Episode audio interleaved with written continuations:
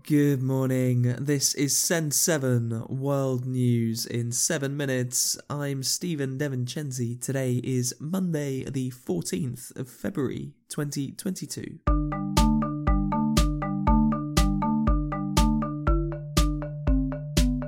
Starting in Europe today, Russia could invade Ukraine at any moment, according to the United States. Russia says that it won't invade Ukraine and has accused the US and NATO of hysteria. On Saturday, US President Joe Biden and Russian President Vladimir Putin spoke by telephone for more than one hour. Biden told Putin that an invasion of Ukraine would result in an immediate response from the West. Intelligence from the US and the United Kingdom have suggested that Russia may justify an invasion by saying that Ukraine is attacking Russia or attacking Russian speakers in Ukraine.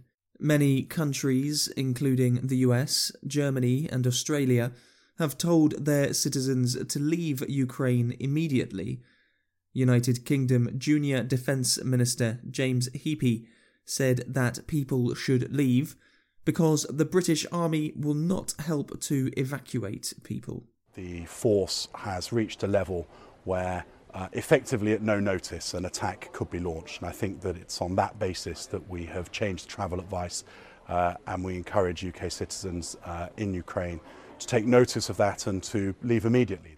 In Ukraine's capital Kiev, thousands of people joined anti Russia protests this weekend.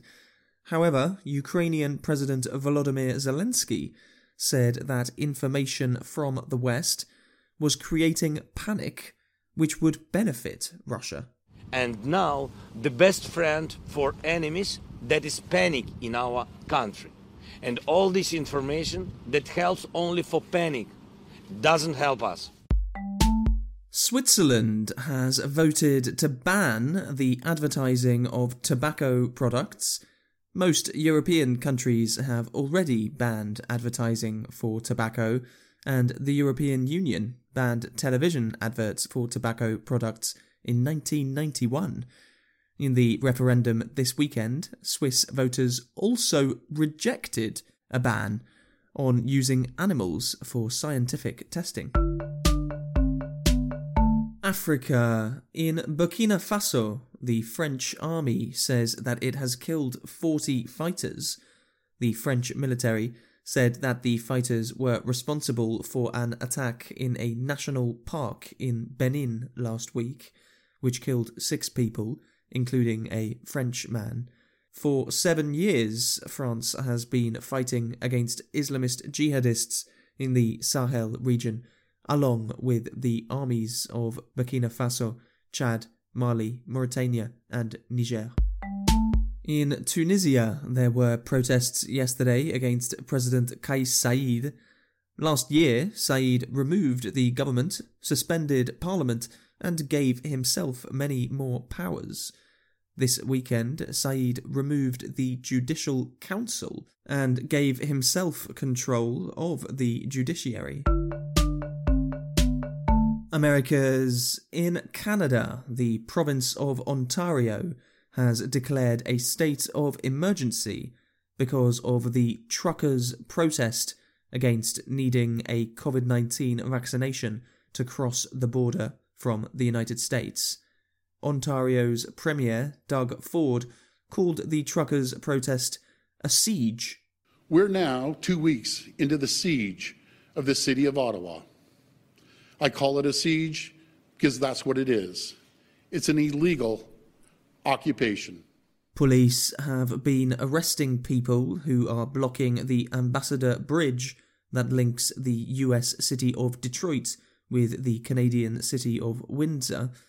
Prime Minister Justin Trudeau said that all options are on the table. Ontario's announcement this morning is responsible and necessary. We will continue working alongside all partners to get the situation under control. The border cannot and will not remain closed. Everything is on the table because this unlawful activity has to end, and it will end.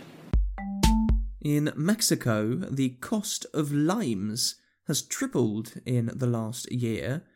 Mexico is the second largest producer of limes in the world, after India, and limes are considered important for many Mexican dishes, including tacos. However, a combination of bad weather and price fixing by criminal gangs has forced limes to rise from less than 1 US dollar per kilo to over $3 per kilo. Asia. In Pakistan, 15 people have been arrested after a mentally ill man was murdered after being accused of burning the Quran. Prime Minister Imran Khan said that there will be zero tolerance for people taking the law into their own hands.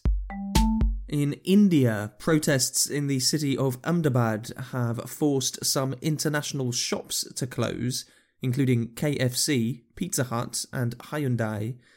Protests began after Pakistani branches of the companies displayed support for Kashmir Solidarity Day, appearing to support the independence of Indian administered Kashmir. In China, the Winter Olympics are now in their final week. Norway has currently won the most medals and gold medals. And in the United Kingdom, expensive weddings are more likely to end in divorce. Researchers showed that in the first three years of marriage, one in 20 ended in divorce in the UK. However, with more expensive weddings, it was 1 in 10. That's your world news in 7 minutes. For transcripts and more, go to send7.org. Please leave a review or rating on your podcast app. I'm Stephen Devincenzi. Have a great day, and I will see you tomorrow.